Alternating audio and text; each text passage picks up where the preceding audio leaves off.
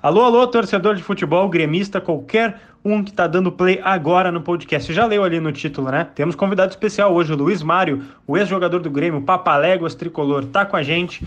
Ou seja, eu, Eduardo Moura e Luiz Mário para falar de Grenal. Sim, mais um Grenal em 2020 e a gente vai projetar esse clássico a partir de agora.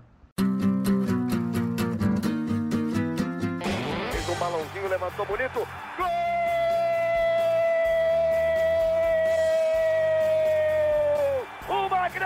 Jogada de Renato pela direita. Partiu Luan, dominou o lance, é bom, o lance é bom, o lance é bom, o lance é bom. Olha o gol, olha o gol, olha o gol. Golaço do Grêmio. Para Everton, chegou, fez a finta, outra boa jogada, cruzamento. Olha a chance, olha o gol, olha o gol, olha o gol, olha o gol, olha o gol. Gol do Grêmio. Fala pessoal, tudo bem? Abrindo mais uma edição do podcast do Grêmio aqui do GE.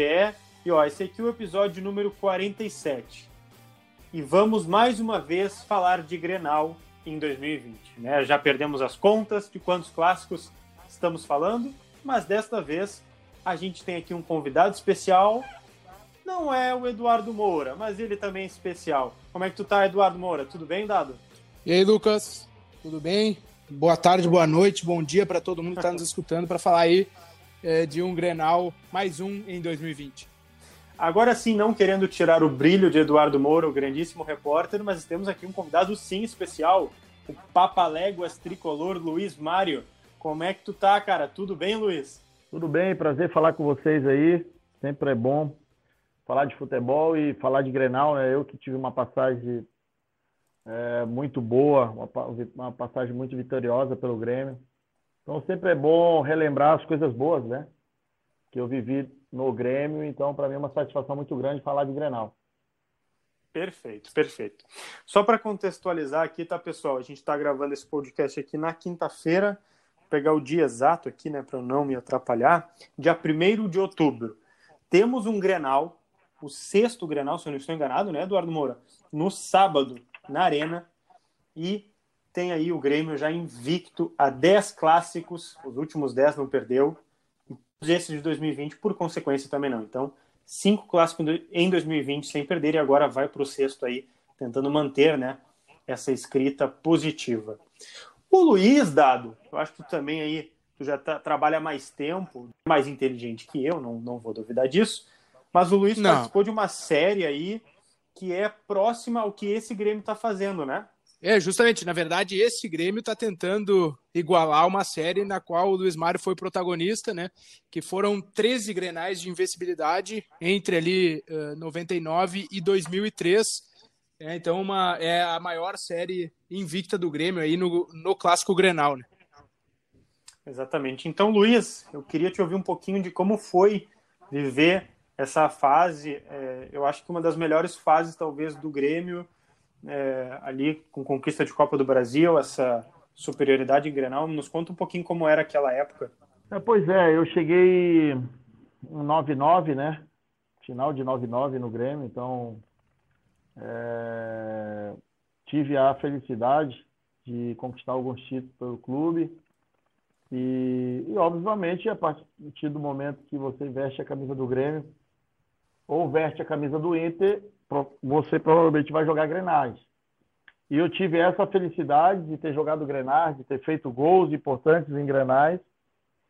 E o mais incrível de tudo é ficar 13 Grenais sem perder para o Inter. A gente sabe da rivalidade que tem no Rio Grande do Sul. São duas grandes equipes que também tem uma história linda dentro do futebol brasileiro, mundial. E eu me sinto muito honrado, muito orgulhoso de ter ficado 13 Grenais sem perder para o Inter. Óbvio que eu não joguei os 13, né? Eu peguei a metade disso, se eu não me engano, acho que do 7º para frente, ou do 6º para frente, eu já fazia parte, já estava jogando. Então, para mim, é um motivo de orgulho. Eu que poderia ter saído do Grêmio sem ter perdido o Grenal, eu perdi o último Grenal. Antes de sair, acabei fazendo o gol desse Grenal, que fez 1-0 com um gol meu. E acabei perdendo o último Grenal e foi aonde que acabou a hegemonia do Grêmio sobre o Inter nesse momento meu no Grêmio. Mas me sinto muito orgulhoso de fazer parte daquele time e também me sinto muito orgulhoso de ter vestido a camisa do Grêmio. Exatamente, Luiz. Antes de o Eduardo continuar o assunto aqui, se eu não me engano, tem um Grenal que eu até anotei aqui, dia 6 de outubro de 2001, Grêmio 1-0 Inter no Olímpico pelo brasileiro daquela época. O gol foi teu. Sim, de voleio, né? Isso, exatamente. Eu queria entender... De voleio, uma puxeta. Sim, muito bonito o gol. Para quem quiser, é só pesquisar, a gente tem lá no site do GE. Mas, Luiz, eu queria entender um pouquinho de como é que era em campo, se tu quiser resgatar esse jogo especificamente, ou algum outro que venha aí à tua mente, mas como era o psicológico em campo, tanto de vocês para se manter focado e daqui a pouco do Inter que se perdia, porque a gente vê alguns clássicos, esses clássicos recentes, esses últimos 10 aí, que às vezes o Inter parece perder a cabeça e o Grêmio se aproveita disso. O Grêmio parece que é mais maduro, entra mais, não diria focado, mas a impressão que dá é que está mais focado, está mais inteiro. Também que a gente vê algumas expulsões no Inter aí nos últimos clássicos. Não sei se isso, esse peso também pesou, né? Perdão a redundância, mas na tua época dessa invencibilidade em campo? Acredito que pesa o lado psicológico, né?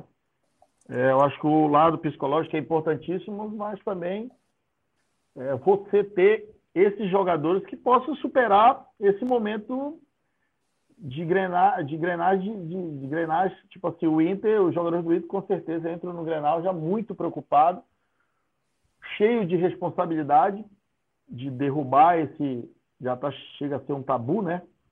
Chega para derrubar esse tabu e não estou dizendo que os jogadores do Inter não têm personalidade, mas com certeza você tem que entrar num jogo desse, isso falando isso, extremamente com o psicológico muito elevado, com muita personalidade, para tu poder derrubar, porque isso influencia com certeza dentro de campo. E para o Grêmio, não digo que é mais fácil, mas para os jogadores é muito mais tranquilo, porque no último Grenal eram 9 Grenais de invencibilidade, então tu vai mais relaxado no modo de falar, né? E também o jogador do Grêmio vai para um Grenal querendo que esse tabu não acabe, porque tu vencer um Grenal já é extremamente importante. E quando tu ganha um Grenal, que tu não deixa o adversário quebrar um tabu de 9 jogos, 10 jogos, é complicado. A cobrança é maior pro adversário, pro Inter, tem as brincadeiras, né? Que a gente sabe, sempre depois do Grenal, sempre alguém... Provocação não falta. Aquela brincadeira sadia, né? E é complicado. E com certeza o lado psicológico é importantíssimo nessa hora. Ô Luiz, tu acabou de citar, né, a questão das provocações, eu queria pegar da tua época de jogador. Certamente tu tinha amigos do outro lado, ou ao menos jogadores do Inter que tu convivia de alguma maneira. Como é que era quando encontrava eles, zoava eles mesmo, ou tinha um respeito ali? E essa questão também de que tu acabou de citar, os jogadores entram mais leves mesmo, porque o Grêmio, por exemplo, ele tem 2 resultados, né? Claro que todo time quer ganhar, a vitória é sempre o objetivo, mas para o Grêmio manter a série invicta, né, para o Grêmio chegar a 11 jogos sem perder, ele pode empatar também no Clássico, né, e o empate não serve, obviamente, para o Inter. Então isso também dá uma tranquilidade a mais de administrar o jogo. Não digo administrar, mas o problema também é que você não pode ir muito relaxado, né? Porque futebol... Sim, deixa cair muito, né? Futebol se ganha nas 4 linhas ali. Se vai muito relaxado, você vai perder o jogo. Eu falo relaxado psicologicamente, mas tu vai sabendo que, mesmo tendo esse tabu, você vai com a responsabilidade de vencer, porque mesmo no tabu, você perder para o rival não é bom. Mesmo tendo esse tabu aí de 10 jogos, 9 jogos, perdendo também machuca. Entendeu? Eu perdi um Grenal só jogando no Grêmio. E me machucou muito. Porque eu não gostava, eu sabia da importância desse jogo, entendeu? E me machucou, mesmo sabendo que eu estava 13 Grenais sem perder, eu 7 Grenais sem perder, mais ou menos, e fiquei muito chateado, mesmo tendo feito gol, fiquei muito chateado. Eu queria ter saído do Grêmio sem ter perdido o Grenal.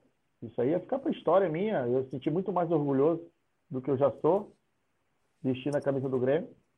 Mas, com certeza, o fator psicológico é muito pior do Inter do que do Grêmio, com certeza.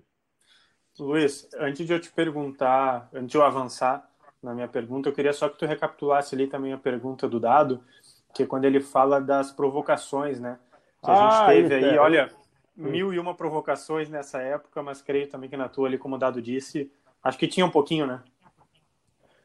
Tinha, mas eu acho assim, a preocupação da provocação, eu acho que não pode faltar respeito. Pode provocar, pode um encarnar no outro, tudo. Tipo, na minha época eu apostava com o Clemer, né? Cesta básica. Uhum. Eu apostei uns 2, 3 granadas com o Clemer cesta básicas e acabei ganhando. Então era uma encarnação sadia e em benefício de ajudar as pessoas carentes, mas eu dava a minha cornetinha, entendeu? Dava a minha cornetada. Entendeu? Uma vez eu brinquei, o Clemer não se cansa de pagar cesta básica. Pra mim, entendeu? Então eu dava uma brincada, porque fazia parte. E o Clemer, do jogo, né?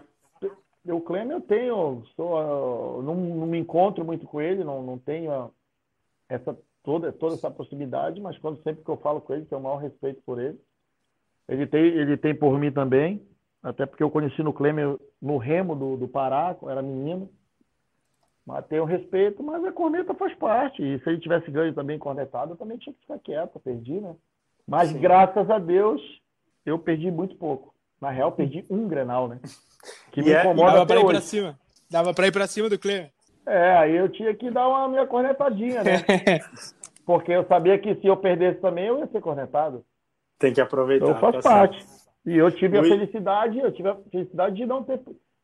de ter ganho muitos Grenais e de ter perdido um só. E aí, Luiz, desculpa te interromper, mas é aí que eu queria perguntar, porque o que acontece hoje em Grenais, né?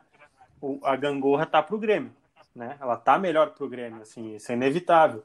E parece, talvez, olhando a história, que aquele Grenal que tu perde e que o Inter faz, em que o Inter começa a melhorar a partir dali, depois o Grêmio acaba indo para a segunda divisão anos depois, parece que ali é um momento que a gangorra começa a virar. Talvez não um momento exato, mas era ali o período. O que tu sentiu ali quando quebra essa série de vocês? Porque o Grêmio está sujeito à derrota a cada Grenal, né? Às vezes entra mais favorito, às vezes não, mas enfim, a derrota é do jogo. E pode acabar essa série aí a qualquer momento. Como é que foi aquela época, aquele jogo específico? Cara, aquele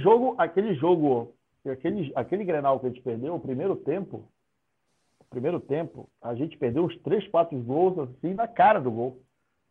Aquele primeiro tempo era ter acabado 3-0 pra gente. A gente perdeu muitos gols, só que no segundo tempo o Inter melhorou. O Inter melhorou muito no segundo tempo. E fez o gol, se eu não me engano, de bola parada, empatou o gol de bola parada, uhum. No segundo tempo... O Inter mesmo melhorando, mas a gente era dono do jogo. E o Inter fez o gol de bola parada. E aí cresceu, né? E depois, voltando uns 10, 12 minutos para acabar o jogo, se eu não me engano, o Daniel Carvalho fez o gol de 2-1 e acabou a gente perdendo o Grenal. Mas a gente não fez um Grenal mal, a gente fez um bom Grenal, mas perderam muitos gols. E aí, eu acho que o Grenal ali... eu acho que eu não via nenhuma crise ali instalada dentro do Grêmio. Eu acho que machucou muito nós jogadores. Foi aquele problema da ovelhinha do Tite, lembra? Uhum, sim. Que saiu, que foi muito esquisito, que a ligação, gravaram. Uhum. Aquilo ali foi extremamente esquisito. Eu fiquei muito indignado com aquela situação, porque as ovelhinhas do Tite era eu, Rodrigo, Fábio e Anderson. Eram os caras que mais jogavam.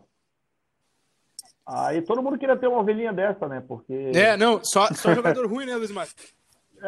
Só jogador ruim, né? O Anderson não jogava nada. Só uva. Eu também não fazia gol, né? Não fazia gol em Grenal, não fazia nada. Para ser ovelhinha do Tite, eu tava ali porque o Tite gostava de mim. Era bruxo. Era bruxo. Daqui a pouco eu ia morar na casa do Tite, de tanto que ele gostava de mim, entendeu?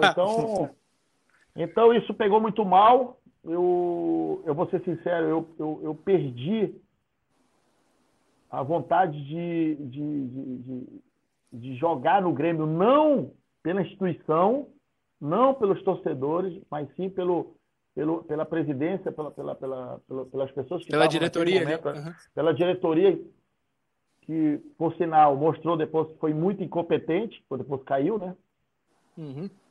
E eu recebi a primeira proposta e ir embora para a Coreia. Fui jogar na Coreia, fui morar em Seul, recebi uma proposta para ir à Coreia e fui embora, porque achava que era o momento de sair. E aí saí, depois de, acho que 7 meses, 8, acho que 1 ano, né? 8 meses, o Grêmio caiu, né? Para a 2ª divisão. É um pouco... É isso aí, 1 ano depois, né? Porque saísse no meio de 2003, né? É isso? É, isso. É, e aí fim de 2004 é o rebaixamento. E aí, na real, se não tivesse acontecido aquele negócio da ovelhinha ali, eu acho que eu tinha jogado 4, 5 anos no Grêmio, porque chegou muitas propostas para mim sair, só que eu vesti a camisa do Grêmio, ela é a minha segunda pele. Eu falo com os amigos meus, né, que eu moro em Porto Alegre, eu sou paraense, eu moro em Porto Alegre, e eu falo meus amigos brincando, a gente faz um churrasco aqui em casa, às vezes, e eu falo assim, tem alguns gremistas, eu falo assim, vocês não podem falar nada de mim, porque eu joguei muito no Grêmio. O meu momento no Grêmio foi muito bom. Você pega 2 anos e meio meu do Grêmio, raramente eu joguei mal.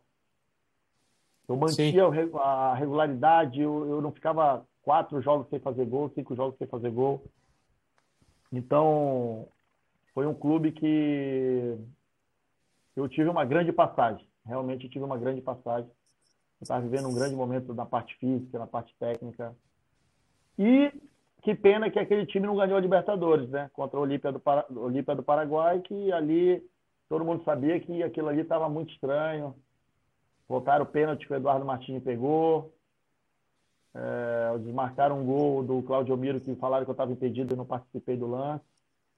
E assim vai. E aquele time eu tinha certeza que ia ser campeão da Libertadores. Vamos, ô Luiz, então, já que tu tocou nesse assunto, não é o nosso assunto do podcast aqui, mas vocês percebiam aquele jogo com o Olímpia que tinha alguma coisa errada por trás? Porque sempre tem essa suspeita, né? Embora a gente sempre queira acreditar na lisura das competições, mas enfim, né, como é que vocês sentiam aquela partida com o Olímpia da Libertadores de 2002? Tinha muita coisa errada. Muita. Cara, eu fiquei... Depois daquele jogo, quando acabou aquele jogo, eu fiquei mais ou menos uns 3 dias sem dormir. De tão indignado que eu fiquei, porque eu tinha certeza que tinha algo, e eu tenho até hoje certeza que tinha algo. Cara, o árbitro, assim, meu Deus, ele investia toda a falta, ele segurou o jogo, ele marcava umas faltinhas, quando ele tinha atacar, marcava a falta, que era para dar vantagem, ele não dava. Cara, incrível. Assim, era notável, assim, que tava tudo errado aquilo ali. Tava tudo errado. E ele acabou levando para os pênaltis ali o jogo, né? E a gente acabou perdendo nos pênaltis ali. E que era um time que merecia a Libertadores. Afinal, provavelmente ia ser contra o São Caetano, que também era um bom time, mas com todo o respeito do São Caetano, o nosso time era muito superior. E no Olímpico ali era complicado ganhar da gente. Yeah. Luiz, deixa eu te perguntar uma coisa. A gente acompanha às vezes as redes sociais de jogadores, assim, de ex-jogadores também como tu. A gente vê que tu tem uma amizade com muitos jogadores atuais do Grêmio e alguns também que já saíram, como o Edilson, o Douglas. A gente viu algumas lives tuas aí, quando começou essa parada do futebol, todo mundo acabou ficando em casa com o Matheus Henrique também. E eu trago aqui esses jogadores também, porque, por exemplo, Edilson, Douglas, Matheus Henrique hoje são alguns que lideram algumas marcas positivas, lideraram, e também algumas provocações. A gente vê o Matheus Henrique que instituiu aí uma frase depois do Grenal, da final do 2º turno do Gauchão, já são 9, e ficava, né, provocando, já foi num campo tal, estádio tal. Tu tem algum papo justamente com o Matheus, que é mais novo, sobre essas provocações, sobre o momento? Aliás, se não me engano, né, Dado? Eu tinha me dito, acho que antes do podcast, o Matheus Henrique não perdeu o Grenal ainda, né?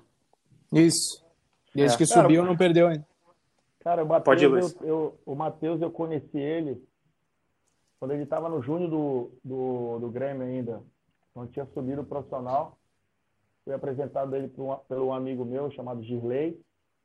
E gostei dele. Achei um moleque de personalidade, um moleque do bem, um moleque família.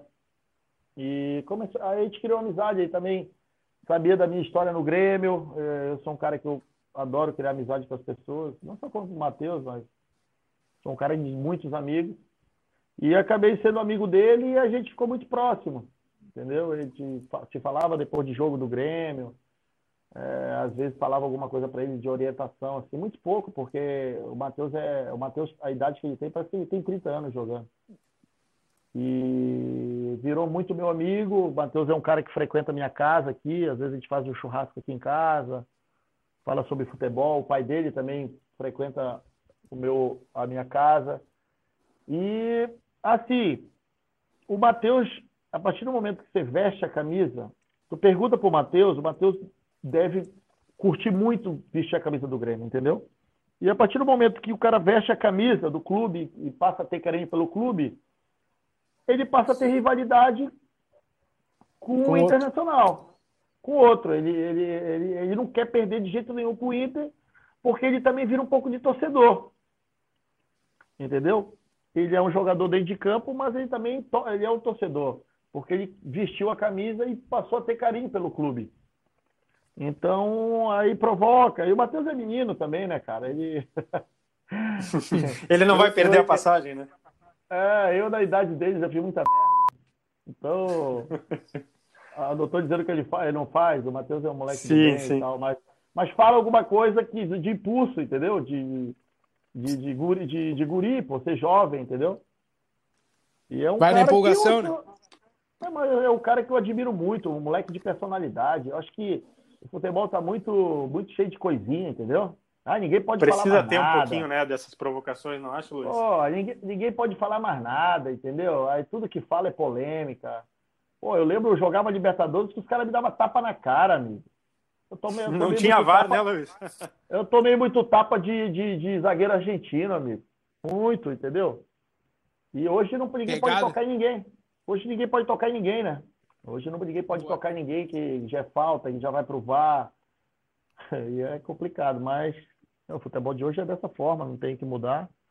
Eu acho que o VAR veio para ficar, para corrigir alguns erros, mas tem hora que é demais, né? A bola não corre, o jogo não corre, e tá ficando monótono ver jogo de futebol hoje. Tá chato. Falta um pouco também aquela irreverência da época de vocês, né? Mais o final dos anos 90 ali, início dos anos 2000. Sabe que eu sinto falta hoje, futebol? Tu não vê jogador driblador mais, né? Hoje ninguém dribla ninguém. Quem me fala, tirando o Neymar, quem dribla quem hoje? Everton. Né? O Everton é um driblador, não é um driblador nato, mas dribla. Por isso que foi vendido 48 milhões aí. Tá entendendo? Na nossa realidade aqui no Brasil tá escasso, né? Tu não vê qual jogador que é driblador hoje. Entendeu? Pepe. De firula, Pepe, de dar chapéu, de dar caneta. Não é nem de firula, é driblar objetivando o gol mesmo. Driblar, partir pra cima, driblar um, dois por dentro ali, bater, entendeu? Pô, na minha época tu cansava esse enfrentamento. Na minha época tu cansava de ver isso, né? Robinho, Diego, Marcelinho Paraíba, Eule, pá, tem um monte. Cacá. Listando jogador aqui. Podemos ficar o dia inteiro, né? Cacá. Tinha muita qualidade. Aí. Entendeu? Amigo, eu tive a infelicidade de ter nascido naquela época ali, sabe por quê? Porque eu não fui convocado para a seleção brasileira. Como é que eu ia ser convocado para a seleção? Que tinha 10 da minha posição top. Se eu jogo hoje e jogasse a metade que eu joguei no Grêmio, tu acha que eu não ia ser convocado para a seleção? 12 gols numa final de Copa... Lógico, 12 gols numa final de Copa do Brasil... Grenal, eu sempre fazia gol. Em finais de campeonato também fazia gol. Tá entendendo? E eu quase que ia para a seleção com o Filipão. Eu não fui porque saiu a Lei Pelé, eu tive que pegar meu passe, eu peguei meu passe e fiquei 2 meses sem jogar, e era quando eu ia ser convocado. Entendeu? Mas eu não me arrependo, mas eu só estou te falando como o futebol funcionava antes e como funcionava hoje. Sim, sim. Hoje qualquer jogador hoje ganha 600 mil por mês, 500, 400, 300. Eu, para ganhar 200 mil por mês, eu tive que ser campeão da Copa do Brasil. As realidades hoje são bem diferentes, né, Luiz? A gente está chegando um pouquinho aqui no final do papo, mas tem uma última pergunta que eu acho que é uma das mais importantes também, para o torcedor te ouvir, para a gente também te ouvir aqui, a gente está gravando, né, como eu disse, o podcast na quinta, temos o Grenal aí no sábado, e eu queria saber um pouquinho da tua expectativa para esse clássico, Luiz, que, assim, a gente sempre, na imprensa, na torcida também, a gente sempre debateu assim, que às vezes o Inter chegava com um pouquinho de moral para fazer o enfrentamento com o Inter, né? Às vezes o Grêmio chegava ali de umas derrotas, não vinha de atuações tão boas, mas agora parece ser mais o contrário, né? Parece que o Grêmio está mais em evidência e o Inter não, né? Eu digo de momento, né? Não de todos os clássicos de invencibilidade. Pela tua experiência também, que foi jogador e agora a gente vê o Renato aí sendo contestado, agora talvez um pouco menos, qual é a tua expectativa para esse Grenal, se o Grêmio consegue aí chegar a 11 Grenais sem perder, ou se tem uma pequena chance, tu vê alguma falha aí do Grêmio que pode dar essa vitória ao Inter e acabar com essa marca? Que falar de Grenal quem vai vencer é complicado, né? É difícil você falar quem vai ganhar um Grenal, porque... Mas a expectativa, assim, pro clássico? Cara, eu acho que é um jogo, vai ser um jogo extremamente disputado, que o detalhe eu acho que vai fazer diferença, eu acho que o individualismo do jogador vai fazer diferença, entendeu? Vai fazer diferença. E eu acho que o Grêmio tem mais jogador com essa característica que o Inter. O Inter ele precisa muito do coletivo dele, não é verdade? O Inter ele joga mais coletivamente. E o Grêmio, ele, individualmente, ele pode fazer um gol ali com o Pepe, dar uma driblada para dentro, o Alisson também, eu gosto muito, é muito bom jogador. Pode fazer uma jogada individual. E eu acredito que o Grenal, esse próximo Grenal, acho que vai ser definido numa jogada individual. Ou uma bola parada, que também, se você pegar em todos os Grenais que já teve, com certeza, às vezes tem bastante uma bola gol aí de falta. De bola parada. E que bola parada define um jogo, né? Daqui a pouco você faz um gol de bola parada e se fecha e vai só no contra-ataque. Aí tu dificulta o adversário. Mas eu acho que que vai definir o Grenal é a qualidade técnica, é o jogada individual, é o jogador que vai ter mais personalidade para criar uma jogada, ou para fazer um cruzamento, ou para colocar um outro na cara do gol, entendeu? Senão não vai ser um Grenal de muitos gols e muitas chances, assim. Eu acredito que não. Eu acredito que não. Mas eu acho que o Grenal vai ser mais difícil ainda para o Inter. Cada vez que o Inter não derrubar esse tabu, mais difícil fica. Sim, como tu já disse também, psicologicamente, né? Luiz, e Dado, a gente está chegando aqui próximo aí dos nossos 30 minutos de gravação de podcast aqui do Grêmio do GE. Então, já queria ir fazendo o nosso encerramento aqui, agradecer primeiramente o nosso convidado especial, Luiz Mário, o Papa Léguas Tricolor, que tenho certeza que vai ter umas outras oportunidades aí para conversar com a gente, até porque, Luiz, como a gente tem falado aqui quase em todo o podcast, Grenal não está faltando, né? Mas obrigado pela participação hoje, viu, Luiz? Obrigado vocês aí de terem me procurado, sempre é muito bom falar de futebol, e também falar de Grenais, né, como eu falei. E a gente está sempre à disposição de vocês, e um abraço aí, bom trabalho aí, e um beijo aí para torcida gremista que me recebeu tão bem no Rio Grande do Sul. Eu sou um cara muito bem acolhido aqui pelo torcedor do Grêmio. Tanto para algumas pessoas que torcem para o Inter também, que gostou do meu trabalho jogando aqui. E eu fico muito feliz e muito honrado e orgulhoso de ter vestido a camisa do Grêmio e o povo gaúcho ter me acolhido tão bem. Perfeito. E Eduardo Moura, que joga, viu, Luiz? Ele joga um pouquinho assim do que tu já jogou. Mas é só uns 10 minutos, ele não aguenta muito. Mas ele é rápido? Ele era rápido que nem eu, não? Não, é só no chute. Ô, Luiz, eu tenho... Tem saco de cimento, sabe, na chuteira. Não tem nem perto da tua velocidade. E, aliás, é uma mentira travada do Lucas. Não tenho nenhuma qualidade mesmo. Agradeço poder estar aí com os amigos. Mas agora com certeza tu é mais rápido que eu, porque... Não, eu nem agora, Luiz, não vem. Agora eu tô gordinho. Agora eu não consigo correr mil metros. Mas, gente, a resenha à parte, agradeço os dois convidados aqui do podcast do GE, agradeço a nossa audiência que ficou até aí, próximo dos 30 minutos com a gente, ouvindo essa resenha pré-Grenal, ou se estiver ouvindo também depois do Grenal, a gente não sabe o que aconteceu, mas está aqui a nossa resenha. Então, assim, pessoal, vocês já sabem onde nos encontrar, né? ge.globo/podcast, ge.globo/grêmio e todas as demais plataformas aí de streaming de podcast, qualquer aplicativo aí, vai no Spotify, no Google Podcasts, no Apple Podcasts, a gente vai estar lá sempre para mostrar nossa resenha aqui do Tricolor para você, torcedor. Tá bem? Até a próxima, pessoal, e fiquem em casa. Um abraço.